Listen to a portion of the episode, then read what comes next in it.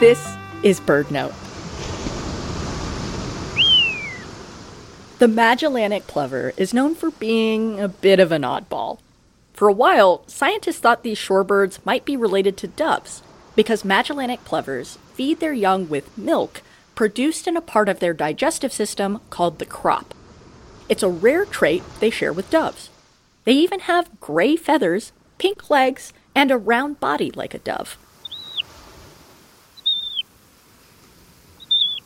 But genetic data revealed that Magellanic plovers are neither a true plover nor a dove.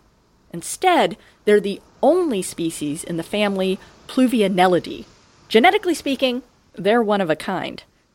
Magellanic plovers are native to southern Chile and Argentina. There are probably no more than several thousand of them in the world.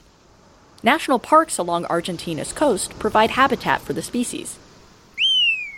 Magellanic plovers use their strong legs to sprint across the beach and dig in the sand for food. The birds drink by submerging their whole heads, then throwing them backwards, unlike other shorebirds which drink by delicately dipping their bills underwater.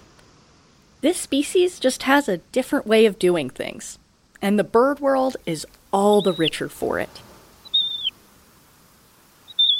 For BirdNote, I'm Ariana Remmel.